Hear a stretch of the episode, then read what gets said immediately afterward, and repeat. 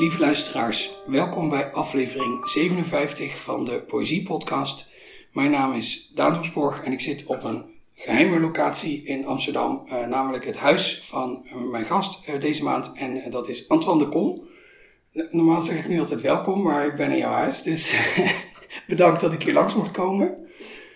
jij hebt de gedichten meegenomen van Cesar Vallejo. In de aflevering met Maarten van der Graaf heb ik geleerd hoe je Vallejo uitspreekt. Ik deed dat toen nog verkeerd, maar nu kan ik het. Wil je er iets over zeggen of, of gaan we er eerst naar luisteren? Uh, ik zal het voorlezen. Nou, naar mijn idee moet je over gedichten zo min mogelijk zeggen. Oh, dat wordt ook spannend. Je moet vooral, vooral het gedicht zelf ondergaan. Hè? Dat is mijn, uh, mijn stokpaardje. Misschien moet ik even zeggen dat het een vertaling is van mijzelf die in 1992 in Raster verscheen met een inleiding. Op basis van wat ik toen uh, wist en wat er toen beschikbaar was aan kennis. Um, het is misschien wel aardig als je iets over Vallejo wil weten, om die, die vertaling op te zoeken met de inleiding daarbij. Er staat eigenlijk heel kort wat voor type dat was, die Vallejo, hoe bijzonder hij eigenlijk was. Daar kunnen we het misschien straks nog over hebben. Dat is een afleidingsmanoeuvre uiteraard, zodat het niet over gedichten hoeft te gaan. Uh, het eerste gedicht in zijn uh, meest bekende bundel, die in zijn tijd werd verfoeid door de critici en die uiteindelijk baanbrekend bleek te zijn in de hele Spaanse ehm, wereld. Dat was de, de, de, de bundel Trilce. Dat is een heel raar woord, daar zal ik nu niet over beginnen. Trilce. En het eerste gedicht eruit, uh, dat gaat als volgt. Wie maakt zo'n misbaar? En wie later ging eiland voor erflater doorgaan? Wat meer aandacht, of het nu vroeg zal zijn, laat, en de guano zich beter zal laten taxeren, simpele schat van stank, die de zilte albatros liefdeloos biedt aan het eilandhart, bij elke glasheldere stortbui. Wat meer aandacht en de vloeibare humus, zes uur des avonds, der beste superbe bemollen, en het schiereiland zet zich ruggelings af, gemelkorfd, doodlink evenwicht in de beslissende regel. Dankjewel. Dit is wat ik ervan gemaakt heb. Het is, als je het zo voor het eerst uh, leest, denk ik vrij onbegrijpelijk. Maar als je het een paar keer leest, en dat goed, dit is een uh, vertaling, als je het een paar keer leest, dan begint het uh, te leven. En dan wordt het een soort van, ik zou bijna zeggen, organisme, dat zijn eigen gedaante heeft en zijn eigen indrukken achterlaat, die vooral tot veel verwondering bij sommige lezers verbijstering en ergernis uh, zullen leiden. Maar dat is volgens mij de poëzie die, die echt leuk is, uh, waar ja, iets raadselachtigs gaande is. En dat misschien zeggingskracht heeft. Je, je, je kunt misschien zo'n gedicht een beetje vergelijken met, uh, het, dat is misschien hoog hoor, maar het werk van Picasso in de tijd dat het ontstond, waren kunstverzamelaars. Het was een Russische kunstverzamelaar, en die kende er nog zo een. Uh, dat, is, dat is dus een Picasso die later in de Hermitage terechtkwam. Helemaal ergens uh, op een bovenverdieping. Je veel te veel kunst bij elkaar. Maar, maar dat kwam dus uit de verzameling van een van de twee grootste kunstverzamelaars uit het begin van de eeuw, of eind vorige eeuw, begin van de eeuw neem ik aan. En zijn vriend, die ook kunsthandelaar was, die zei tegen hem: Moet je toch eens kopen, zo'n Picasso? Dat, is, uh, dat zou ik toch doen. Dus hij koopt er een en hangt hem in de, in de hal. En dan komt er elke dag langs. En hij denkt: Wat is dit toch? Wat is dit toch? Hij kreeg er spijt van. En nadat hij daar enkele tientallen keren langs was gelopen, toen zei hij ineens: Verdomme, verdomme. dit, is, dit, is, dit is enorm, verdomme. Dus het moet kennelijk iets inwerken voordat je gaat beseffen uh, dat het pakt. En dat het ook heel erg pakt. Iedere keer als ik dit gedicht lees, dan uh, ja, heb ik een gevoel van. Je moet niet alleen zeggen herkenning, maar een gevoel van ja, vanzelfsprekendheid. En herinner je je nog dat moment waarop die poëzie ineens voor je klikte? Ja, Cesar Vallejo die heeft een achtergrond die mij um, geleidelijk aan steeds meer ging aanspreken. Er zijn allerlei dingen die opvallen. Het gaat dus weer over iets anders dan het gedichten. Um, uh, Vallejo was een, een mestiz, dus hij, was, hij kwam van twee uh, etnische groeperingen, Indiaans en uh, zeg maar Per Peruaans, Spaans-Peruaans. werd geboren in een klein stadje Santiago de Chuco in, uh, in Peru. Ehm, en hij ging studeren, letteren, rechten later, maar hij was regelmatig echt heel arm. Um, en dan moest hij de studie onderbreken of moest gaan werken. Zo ging hij werken op een suikerplantage en daar maakte hij de arbeiders mee in de misstanden en raakte dus zeg maar geëngageerd. Um, hij begon ook te publiceren, dat ging heel goed eigenlijk, want zijn eerste gedichten waren vrij traditioneel. Um, maar toen raakte hij, toen dat eigenlijk zeg maar net als op zijn eind liep, die periode van die eerste bundel, toen raakte hij betrokken bij, ja, wat moet je zeggen, uh, sommigen zeggen opstand tegen iemand die kennelijk meer bezat. Anderen zeggen delinquentie. Er werd een pand in brand gestoken en hij was niet bij betrokken. Hij verstopte zich. Maar na drie maanden werd hij gearresteerd en uh, opgesloten. En in het gevangenis waar het er niet zo prettig aan toe ging. In die gevangenis, um, daar uh, had je bewakers en die schreeuwden nogal. Die schreeuwden vooral als de gevangenen, dat was vier keer per dag, hun ontlasting mochten doen in de, op de latrines. In de latrines. En in dat gedicht komen elementen voor die verwijzen naar dat gedrag en de herrie en het geschreeuw. En verwijzingen naar wat er gebeurt in latrines en de uitwerpselen. En tegelijkertijd zijn er referenties aan um, de guano, dat, zijn, dat is zeg maar het vogelmest. Uh, die, uh, die wordt gebruikt als, uh, als fertilizer. Met andere woorden, in het gevangen, gevangenisomgeving wordt er gewoon echt dikke shit ten tonele gevoerd. En misschien geen toeval dat Van Igo in deze periode in zijn gedichten begon uit te breken uit wat mensen fatsoenlijke taal, niet alleen maar gewoon wat inhoud betreft, maar ook wat vormen en syntaxis betreft uh, kende. Um, en ja, dat werd natuurlijk absoluut niet goed ontvangen. Um, en hij is daarna naar Parijs gegaan uh, daar was hij zo arm dat hij regelmatig uh, ja, in, buiten moest slapen. Daar heeft hij vrij tumultueus leven gehad en is daar jong overleden. En in die periode was hij ook heel erg geëngageerd en marxistisch georiënteerd. Naar mijn mening is dat niet de beste periode uit zijn poëzie. Maar het hoogtepunt, waarvan dit, dit dan nou het eerste gedicht was, dat is dus de, de meest baanbrekende en uh, de meest ergerniswekkende bundel. Dat, die verbinding, die, die zie ik graag. Je vergelijkt hem net met Picasso, maar je kan hem ook een beetje met eh, Van Gogh vergelijken misschien wel. Hè? Want hij werd tijdens zijn leven, in ieder geval dan in Peru, niet erg op waarde geschat. Maar nu is hij echt, echt een, een gigantisch uh, figuur in de Peruaanse literatuur. Ik zag zelfs, tot mijn uh, verbazing, en ik ik hoop dat we dat in Nederland ook ooit nog een keer krijgen. Dat er een voetbalclub naar hem vernoemd is. Cesar Vallejo FC. Geweldig. En die hebben we ook als bijnaam Los Poetas. dat vond ik uh, mooi. Dat is hier eigenlijk ondenkbaar. Ja, ja. Ik heb zijn graf nog bezocht. Op de Cimetière Montparnasse in Parijs. De eerste keer toen kon ik het niet goed vinden. Maar de tweede keer toen is het uiteindelijk gelukt. En je kunt zien dat er mensen, net als bij andere beroemdheden die daar liggen, regelmatig langskomen om hun idool eer te bewijzen. Ja. Dat gedicht is in het Spaans nog veel leuker. Ik neem aan dat dat een opmaat is naar de vraag of je het ook in het alleen Spaans... Maar, alleen maar de, de klank uh, is... Maar dat past misschien niet in de podcast. Alles past in deze podcast. Dat is nummer 1. Hè?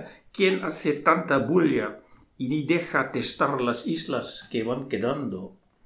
Un poco más de consideración en cuanto será tarde, temprano, y se aquilatará mejor el guando, la simple calabrina tesorella que brinda sin querer el insular corazón salobre alcatraz a cada y aloidia grupada.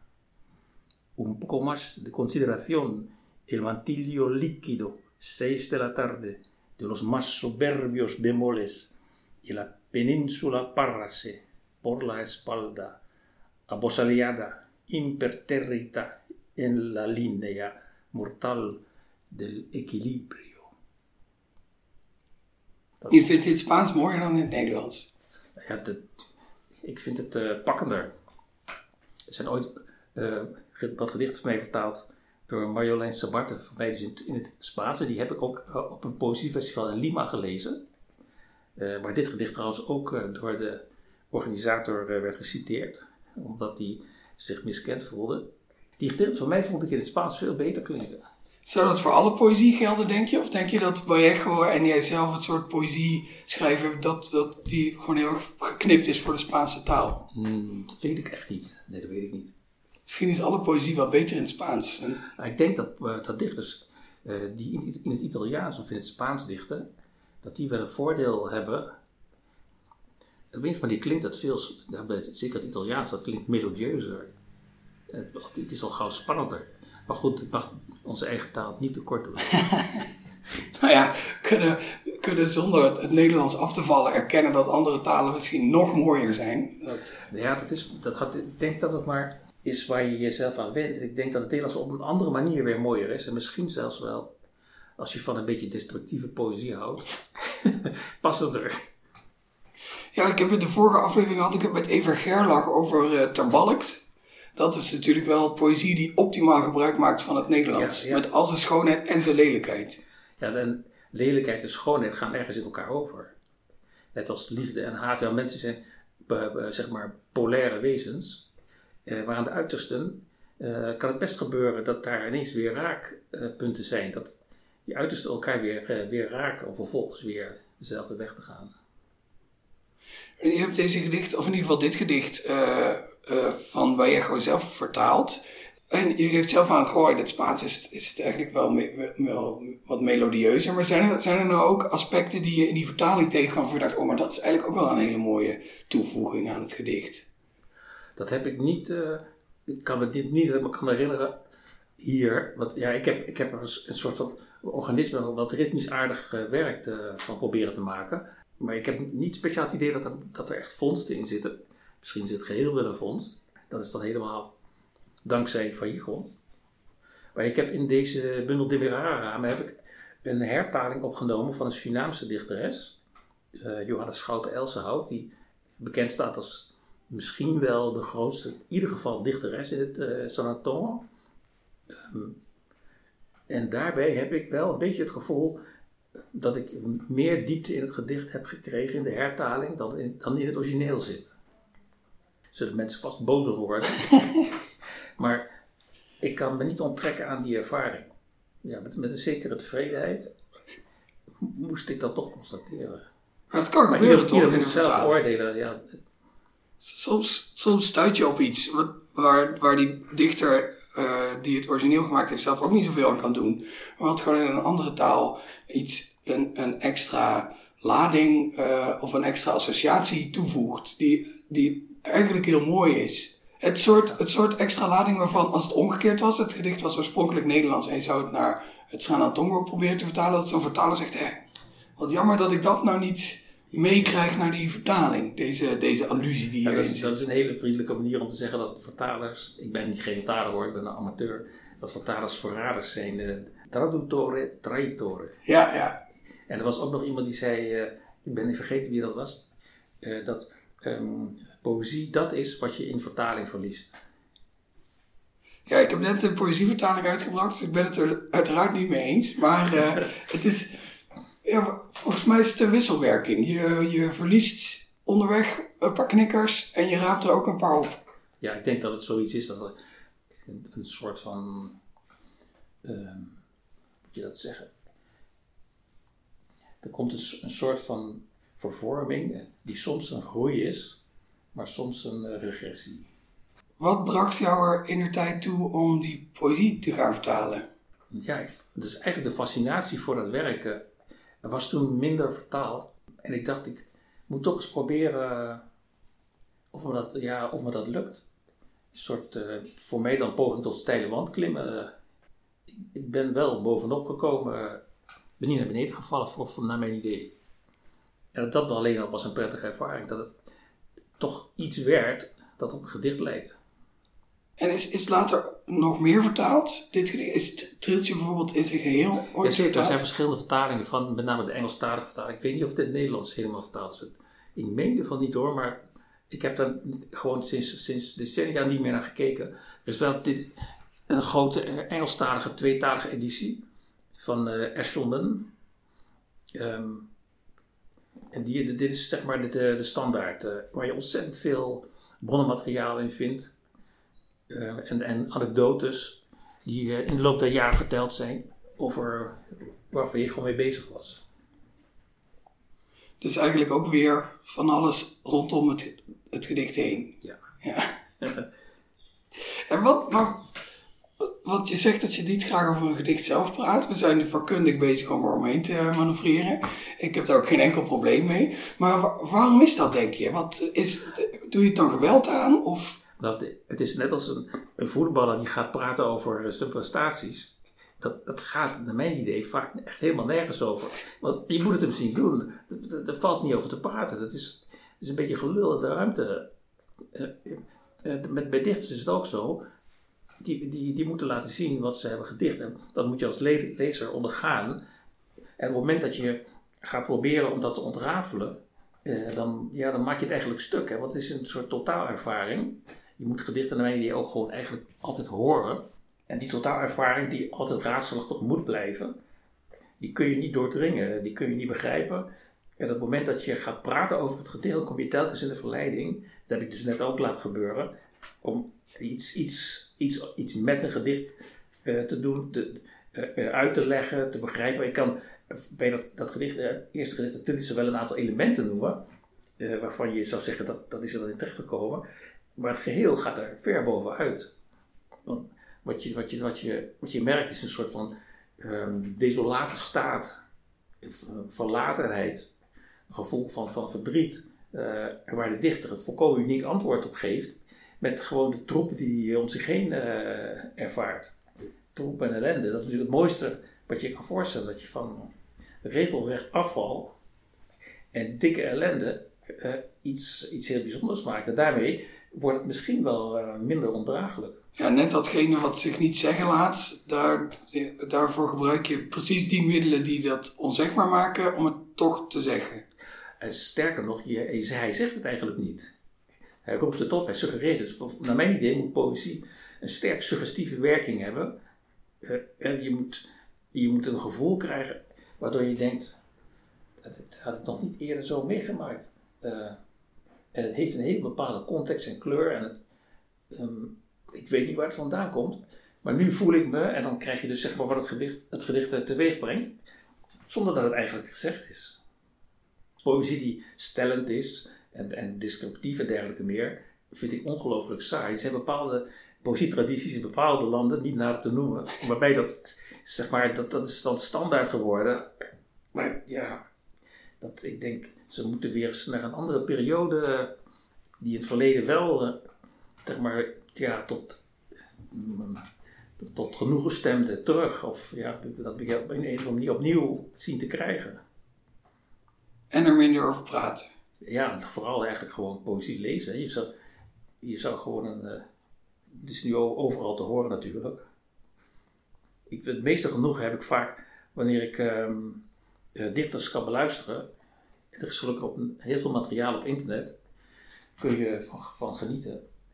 En er zijn dichters die ik pas ehm eh, overdonderend vond toen ik ze hoorde voorlezen. Maurice Gilliams bijvoorbeeld. Die, die kon heel goed voorlezen, een beetje overgearticuleerd natuurlijk. Ehm, eh, maar dat, dat, bij mij pakte dat eigenlijk pas toen ik hem hoorde. Dat dan, als ik dan zo'n gedicht van een- een- vrij weinig gedichten geschreven, maar als ik dat dan weer las, dan hoorde ik hem en dan vond ik het fantastisch. Dat is wel lang geleden hoor. Ik vond het ook een hele bijzondere ervaring om eh, William Butler Yeats voor te horen eh, dragen. Daar staat ook één opname op, eh, op internet. En dan leest hij eh, The Lake Isle of Innisfree. En dat is, het is ook een hele curieuze voordracht. Want hij, hij, hij zingt het een beetje en hij benadrukt heel erg het, het metrum. Eh, toen ik het voor het eerst hoorde, dacht ik ook, wat is dit voor iets raars? Maar eigenlijk net als eh, dat, die gedichten van Vallejo of dat schilderij van Picasso, als je het dan een paar keer hoort, dan wordt het eigenlijk juist des te aangrijpender. Ja, Doordat je het eerst niet begreep. ja. En die dan uiteindelijk toch niet begrijpt, maar het, maar het wel werkt. Maar ik vind dan zelf dat het luisteren naar gedichten en het praten over gedichten wel best naast elkaar zou kunnen bestaan. Ik zal nooit een nabeschouwing kijken zonder de voetbalwedstrijd. Ja. Maar ik vind het wel prettig om eerst de wedstrijd te kijken en dan Ja. ook nog de nabeschouwing. Ja. Ik, ik zelf luister, luister heel graag naar Wallace Stevens. Eh, The Idea of Order at Key West. Ehm, En ik vind eigenlijk dat uh, een dichtbundel ook altijd een, een audioboek moet zijn. Dus ik uh, heb als de Wiedeweerga ervoor voor gezorgd dat ik ook dit in zijn geheel heb, heb, heb gelezen. en dat, dat moet dan binnenkort ook als audioboek beschikbaar zijn. Uh, zouden we, voordat we over jouw nieuwe bundel, die dan binnenkort als audioboek beschikbaar is, gaan praten, nog één keer het gedicht van Vallejo willen laten horen? Ja. Wie maakt zo misbaar? En wie laat er geen eiland voor erf laten doorgaan? Wat meer aandacht, of het nu vroeg zal zijn, laat, en de guano zich beter zal laten taxeren, simpele schat van stank, die de zilte albatros liefdeloos biedt aan het eilandhart bij elke glasheldere stortbui.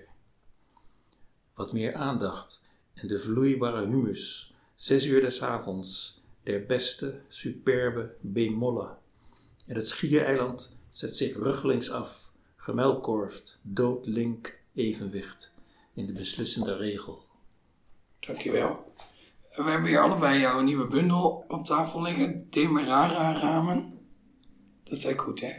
Ja, ja. Dit is, dit is, een, uh, het is een, uh, een titel om over te struikelen. En ik vond het zo fascinerend dat, dus dat Demerara ramen daadwerkelijk een, een soort ramen zijn. Ik, toen ik het voor het eerst zag, dacht ik, goh, wat een, wat een dadaïstische titel. Maar het is een, het is een, een laten we onerbiedig zeggen, een gewoon woord. Ja, daarmee uh, is gezegd uh, dat een gedrocht ook werkelijk tot leven kan komen. Die titel is een, is een dat is een gedrocht. Maar ja, het, het, is gewoon ook echt, zij het dan op een andere manier, maar goed, dat terzijde. En het effect is al bereikt. Je hebt een gedicht uitgekozen uit deze bundel. Zou je dat aan ons willen laten horen? Het is het gedicht op bladzijde 51 in de, uh, in de, de reeks uh, die heet Universal Solutions. Ik was een keer in New York en toen kwam ik langs een etalage die er onmogelijk uitzag. En er was een groot bordje, dat, dat, daar stond Universal Solutions. En toen dacht ik, ja, het is toch echt jammer dat ik hier aan voorbij moet gaan.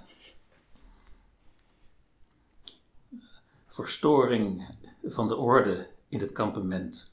Nagalm van kreten uit de bomen, slingerapen, kraken van laag hout en droog geknetter, salvo's uit een scorpion. De kamermeisjes hebben stroken voor hun ogen. En zulke elementen zijn verbindingsstreepjes naar een leuningloze trap waarop je neerwaarts daalt en eindigt in een donkere betonnen bak waar kevers wonen. Daar is ruimte voor een nieuw ontwerp, als je tenminste weet hebt en besluiten durft te nemen. Dit is het orgaan waar niets wordt opgelost. We bevinden ons. Het moest zo zijn. Wat heb ik voor jou gezegd? ik neem je wel even apart. Vergeet je nieuwe Universal Solutions niet. Die lopen al scheef. Er kruipen straks nog rupsen uit je Demerara-ramen. En op het zinken dak stort klein tafelzilver. Tropenregen. De gordijnen zijn van water.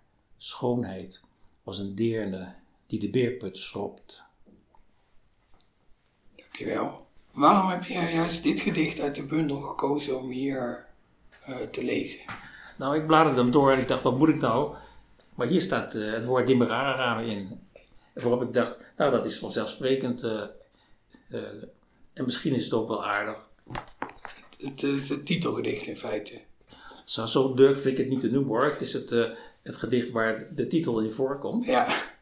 En um, niet is een gedicht wat ik speciaal om die reden naar voren wil gaan. Het is meer toevallig zou eender, eender ander gedicht ook uh, kunnen zijn? Of zijn er ook wel gedichten bij waarvan je denkt, nou, die zijn niet zo geschikt om voor te dragen? Nou, je hebt de hele bundel ingesproken, dus. Dat, dat, dat, uh, dat ging best vlot, moet ik zeggen. Het is leuk dat gedichten kiezen waar ook titel in voorkomt. Dan kunnen we tenminste over iets anders hebben dan het gedicht. Nou, dat is goed.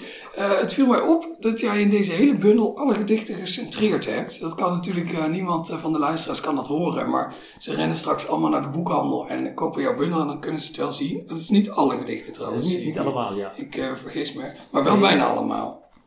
Ik vond dat een opvallende keus. Ja, het grappige is dat ik, vroeger was het anders. ja, toen, toen, ik, toen ik debuteerde gingen de woorden overal over de bladzijde. Dus daar was geen sprake van de, links of rechts uitlijnen, dan wel centreren. Um, gaandeweg vond ik het uh, boeiend om een gedicht ergens in een soort tussentoestand uh, te, te, laten. Ja, er zijn een hoop mensen die vinden het lelijk, centreren. Maar het is, het is voor mij een soort tussentoestand. Het kan niet het een of het ander zijn. Dat is um, reflectie, als ik verklaren mag. Reflectie uh, van het feit dat ik tussen werelden uh, zit. Uh, ik kom uit zeg maar twee verschillende etnische culturen, als ik het zo mag noemen, zwart en wit. Um, en door mijn, mijn kleur zit ik daartussen. Ik zie er redelijk wit uit, maar als het zonnig is, dan kleur ik snel donkerder. en dat is een soort symptoom daarvan. Maar als je zeg maar in een soort tussentoestand zit, een tussenwereld, dan is het een zekere leemte, want je bent het een niet en het ander niet. En dat is dan de ideale omstandigheid waarin poëzie kan ontstaan. Want daarmee uh, kun je jezelf uh, een zekere vastigheid uh, aanmeten, die ook nog heel prettig aanvoelt. Ehm, die ik, waar ik zelf heel tevreden mee ben, gelukkig mee ben. Maar dat komt ja, tot uiting, die keuze om die gedichten ergens uh, te laten ronddraaien in het niets. En het punt waar zij uh, aan verbonden zijn, uh, waar ze eigenlijk uit voortkomen, namelijk ook uit het niets, dat is die, die punt die ik er altijd boven zet. Een vette punt. De primordiale punt. ben ik dat gaan noemen. soms dan, als ik het ergens in een tijdschrift zet, dan moet ik grote moeite doen om dat voor elkaar te krijgen. En het komt voor dat er inderdaad ook gedichten puntlozer raken en wat verweest. Maar bij de meeste is dat gelukkig niet het geval. Ja, en soms, als het echt uit de hand loopt um, en het gedicht over gruwelijk gaat, zoals C Intentions, um, dan, dan, dan moet het gedicht uh, zeg maar gehoorzamen aan de sloophamer. En dan, dan, dan, dan is er geen, ja, bijna geen ordening meer mogelijk. Moet dan moet het verminkt blijven. Dan valt het, uh, valt het uit elkaar ja. in, in brokstukken. Dat, dat is nog, nog erger bij de, uh, bij de, uh, de reeks met de absurde titel Berichten van de Stichting Polvos. want daar, daar wordt het helemaal God geklaagd. Ja, daar loopt het echt uit de hand. Want daar loopt het, dat gaat eigenlijk, dat is een, het is ergens een hommage aan een journalist die in de Gazastrook omkwam toen hij een reportage maakte over een niet ontplofte raket. En ging daar met een heel uh, ervaren bomexpert naartoe. Maar het ging mis en ze zijn allebei gedood. En ja, dat betekent dus echt um, dat de scherven alle kanten op gaan. En hier zitten dan ook in dit gedicht zitten, zitten illustraties.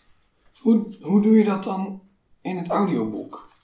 En die, die je helaas niet lezen. Nee, maar hebben ze wel een soort andere aanwezigheid? Ja, of? Er, is, uh, er werd mij aangeboden dat er iets zou worden geprobeerd.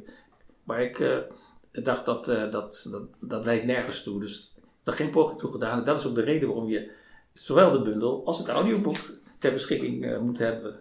Ja, ze zouden ze ook samen als pakket moeten verkopen eigenlijk. Ja, maar daar, je wilt mensen natuurlijk niet binden aan koppelverkopen. Nee, dat is waar. Ja, ik moet zeggen, want ik ben, ik ben dus een van die uh, vilijne mensen die een hekel hebben aan gecentreerde gedichten. Maar ik heb me er in jouw bundel niet aan gestoord, op mijn eigen verbazing. Dat komt omdat het zoveel zijn, dan raak je eraan gewend. Ja, dat is het misschien, een soort Stockholm-syndroom. ja. Ik heb een keer uh, mensen bij een, bij een krant een hele gepeperde mail gestuurd. Die ging een gedicht uh, publiceren. En zei ik, wat jullie ook doen, ik wil dat het links uitgelijnd wordt. Maar omdat ik niet zo goed het verschil tussen links en rechts weet, af en toe heb ik ze een hele gepeperde mail gestuurd waarin ik ze het hart drukte om het toch vooral rechts uit te lijnen. En nu, eh, toen dachten ze dat dat een hele doorvrochte artistieke keuze van mij was. En toen is dat gedicht rechts uitgelijnd in de, in de krant. Met gecentreerd heb je dat probleem natuurlijk niet, want dat is altijd hetzelfde. Nee, dat wordt meestal, uh, zeker in de krant, niet overgenomen. Daar, daar wordt het nog meer door elkaar gehusteld.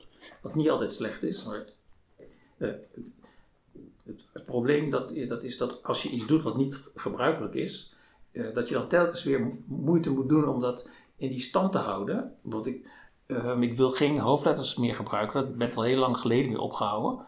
En ook, ook geen comma's. Ik dacht, hoe, hoe minder middelen, hoe meer ik word gedwongen om iets tot stand te brengen.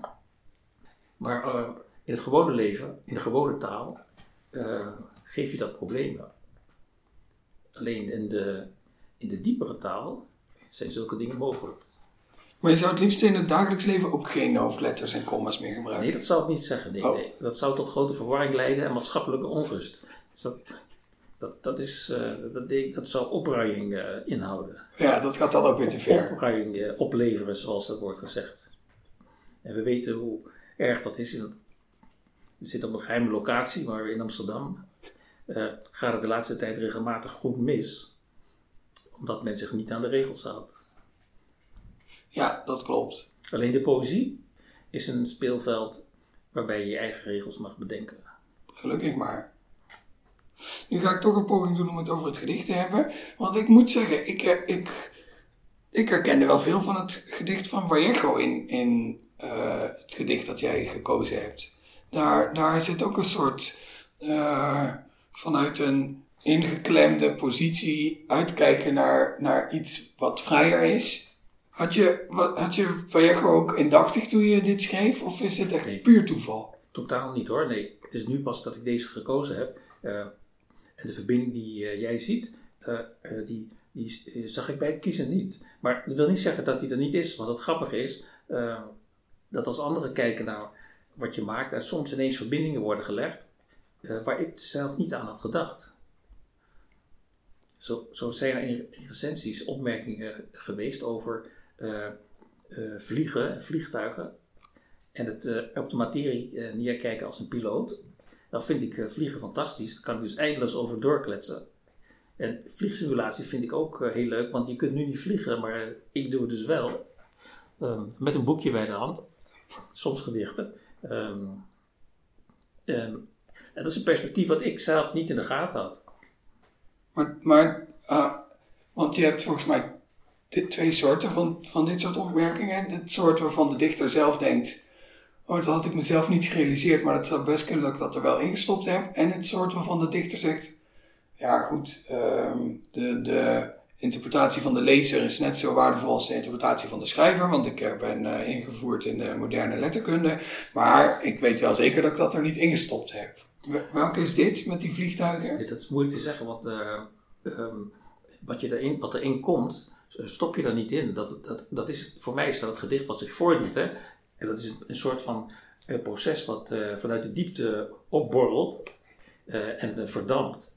En dan weer neerslaat. Nou, dan heb je nauwelijks vat op. Het enige wat je moet doen is dat als het je gegeven is, laten gebeuren. En op het moment dat je daarin gaat zitten poeren, dan maak je het kapot. Dus begrijpen of proberen het ergens heen te krijgen, dat is iets wat je wat verboden moet worden, wat mij betreft tenminste. Want daarmee vernietig je iets wat uh, uh, op een fantastische manier teloor gaat. En even nog gevat kan worden. En geldt dat ook voor erover praten? Over poëzie? Of bijvoorbeeld in een podcast? Um, dat klopt. Um, ik probeer me altijd voor te bereiden, maar ik weet dat dat helemaal verkeerd is. Dus ik ga praat het liefst over dit soort dingen uh, zonder voorbereiding. En iedere keer dan, uh, dan treft het mij weer hoe makkelijk het gaat. En uiteraard ook door de gesprekspartner. Maar als je daar met, met een andere of een ander over spreekt, dan uh, komt er vanzelf van alles los. Dat, dat niet veel over het gedicht zegt, maar misschien wel iets over de werking ervan. En maar denk je dan ook dat bijvoorbeeld in een, in een recensie dat is natuurlijk sowieso een beetje. De poëzierecensie is natuurlijk een beetje een curieus genre. Hè? Want, want hoe zeg je nou. Je, je kan eigenlijk nooit op basis van een recensie voorspellen of je een bundel goed gaat vinden of niet. Waarom doen we dat dan toch? Nou, volgens mij, vooral bij, bij meer moderne poëzie, is het toch altijd fijn als je als niet ingevoerde lezer, die misschien wel wat geïnteresseerd is, uh, een beetje een handreiking krijgt. Uh, zodat je niet al te zeer schrikt wanneer je de boekhandel binnengaat en zo'n zo'n ding openslaat. Um, toen ik uh, poëzie um, ging kopen of ging lezen, toen werd ik regelmatig overvallen en dacht, hoe moet ik dit dan in godsnaam tot me nemen? En dan is het altijd fijn als iemand je een klein beetje op weg helpt. Het, het hoeft niet altijd. Gaandeweg begon ik later uh, gedichten tegen te komen waarbij ik eerst uh, helemaal uh, verslagen raakte. Maar toch geleidelijk aan begon te voelen wat er eigenlijk ging gebeuren. En dan ontdek je dat gedichten vaak zo ontzettend veel lading hebben en, en, en, betekenis. Varianten zo enorm veelzijdig zijn dat je ze nooit echt helemaal tot je kan nemen. En dat is alleen maar mooier. Dat is een, zo'n taart die je op tafel hebt staan en waar je altijd weer een klein stukje van kan proeven en waar je naar kan kijken.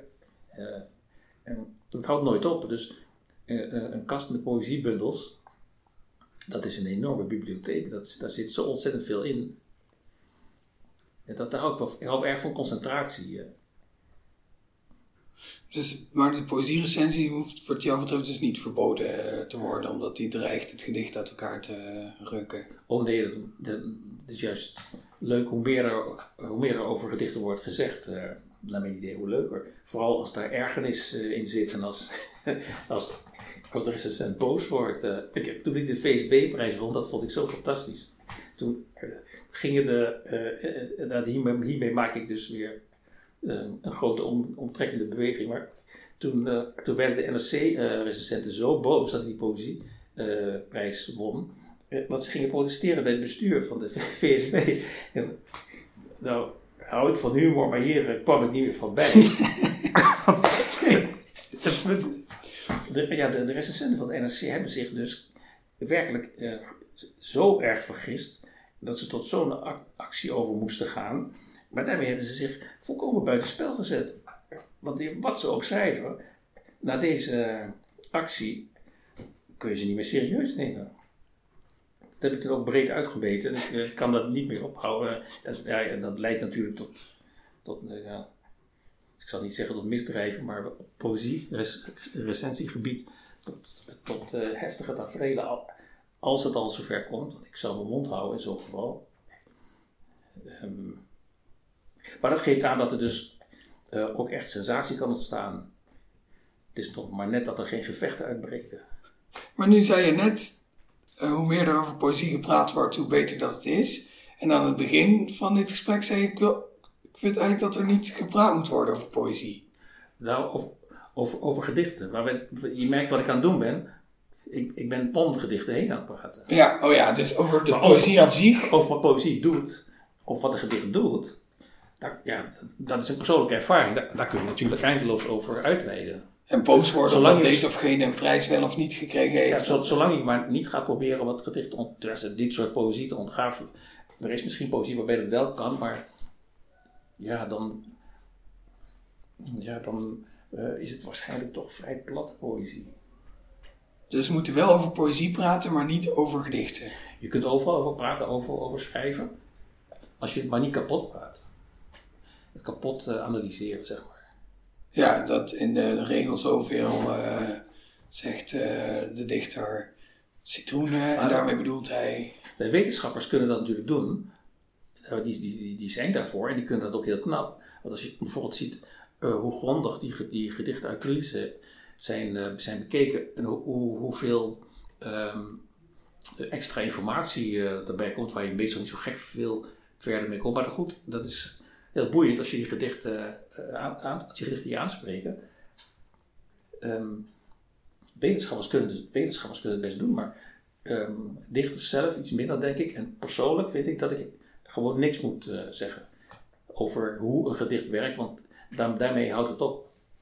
Daar, als je dat gaat doen, kun je, kun je gedichten niet, persoonlijk vind ik dat niet waarderen en je kunt ze ook zeker niet maken.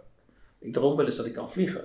En dan, uh, dan maken mijn armen vleugelslagen en dan voel ik de lucht, um, zeg maar voor de weerstand van de lucht. Hè. Dat is, uh, als je in, in een open luchtvaartuig zit, je hebt van die, van die deltavleugels met een gondeltje eronder, dat heb ik wel eens gedaan, dat leek me heel spannend. Uh, dan voel je echt dat je in een vaartuig zit. Nou, zo had ik dus ook toen ik droomde. Maar op het moment dat ik me in mijn droom realiseerde dat ik aan het vliegen was, voelde ik niets meer en viel ik naar beneden. Dus dat, de gedicht is misschien ook een soort droom.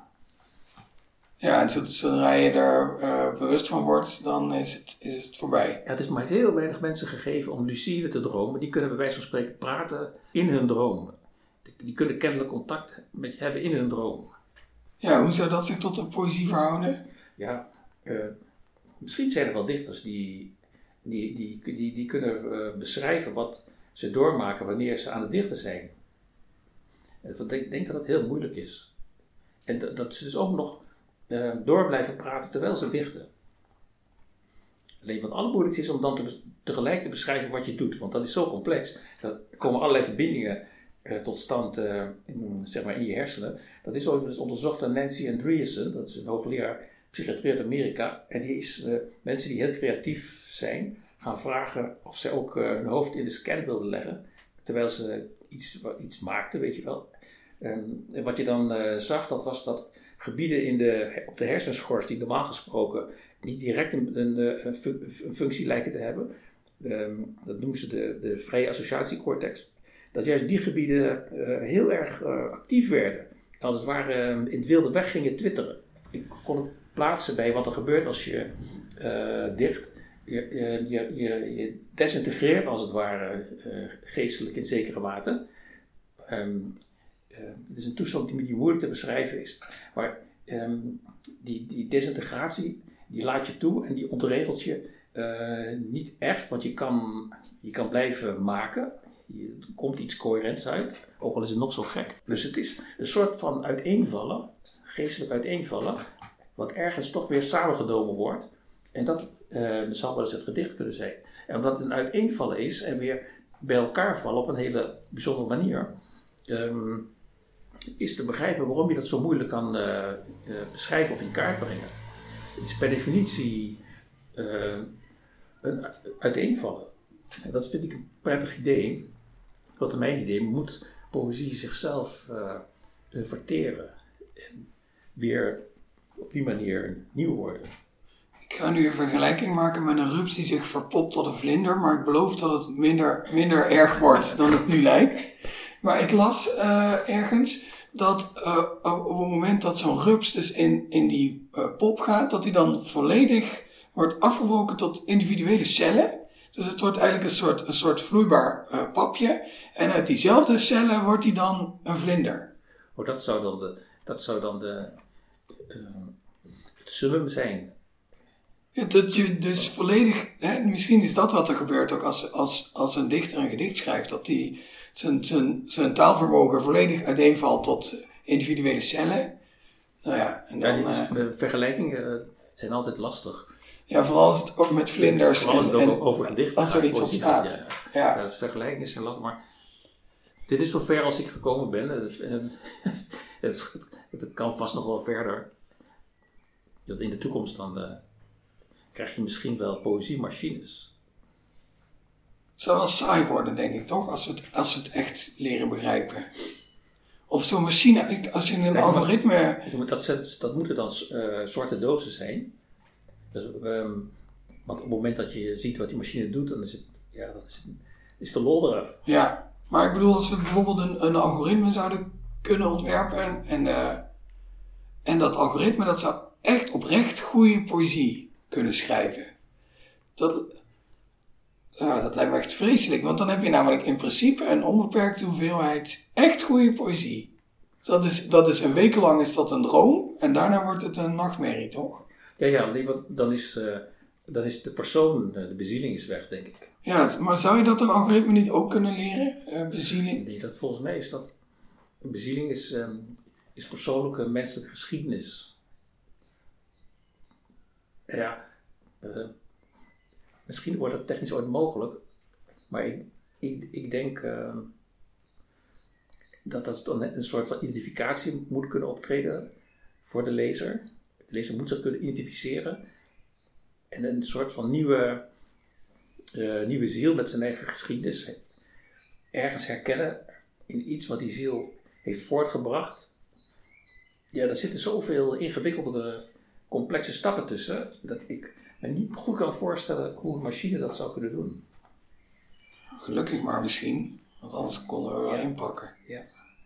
Zou je misschien jouw gedicht uit Demerara Ramen nog een keer willen laten horen. Verstoring van de orde in het kampement. Nagalm van kreten uit de bomen. Slingerapen kraken van laag hout en droog geknetter. Salvo's uit een scorpion. De kamermeisjes hebben stroken voor hun ogen. En zulke elementen zijn verbindingsstreepjes naar een leuningloze trap waarop je neerwaarts daalt en eindigt in een donkere betonnen bak waar kevers wonen. Daar is ruimte voor een nieuw ontwerp, als je tenminste weet hebt en besluiten durft te nemen. Dit is het orgaan waar niets wordt opgelost. We bevinden ons. Het moest zo zijn. Wat, wat had ik voor jou gezegd? Ik neem je wel even apart. Vergeet je nieuwe Universal Solutions niet. Die lopen al scheef. Er kruipen straks nog rupsen uit je ramen.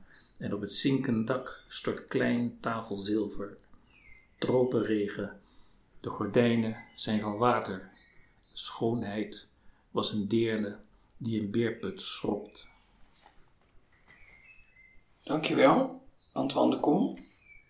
Dit was aflevering 57 van de Poëzie-podcast. Die wordt gemaakt door mij, Daan Doesborg, in samenwerking met de Stichting Literaire Activiteiten Amsterdam.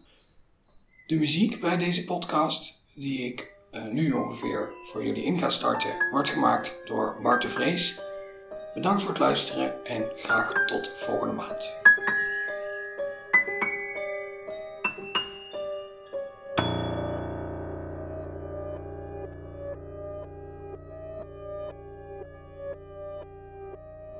Je luisterde naar een aflevering van de Poëzie-podcast. Daan Doesborg is schrijver en presentator. In 2010 werd hij Nederlands kampioen Poetry Slam. Momenteel werkt hij aan zijn debuutroman, die zal verschijnen bij uitgeverij Van Oorschot. De Poëzie-podcast wordt mede mogelijk gemaakt door de Stichting Literaire Activiteiten Amsterdam. Bij ons draait alles om literatuur. We maken programma's voor de hele stad, online en offline. Al onze podcasts zijn ook te beluisteren via onze website www.sla.nl/slaakast.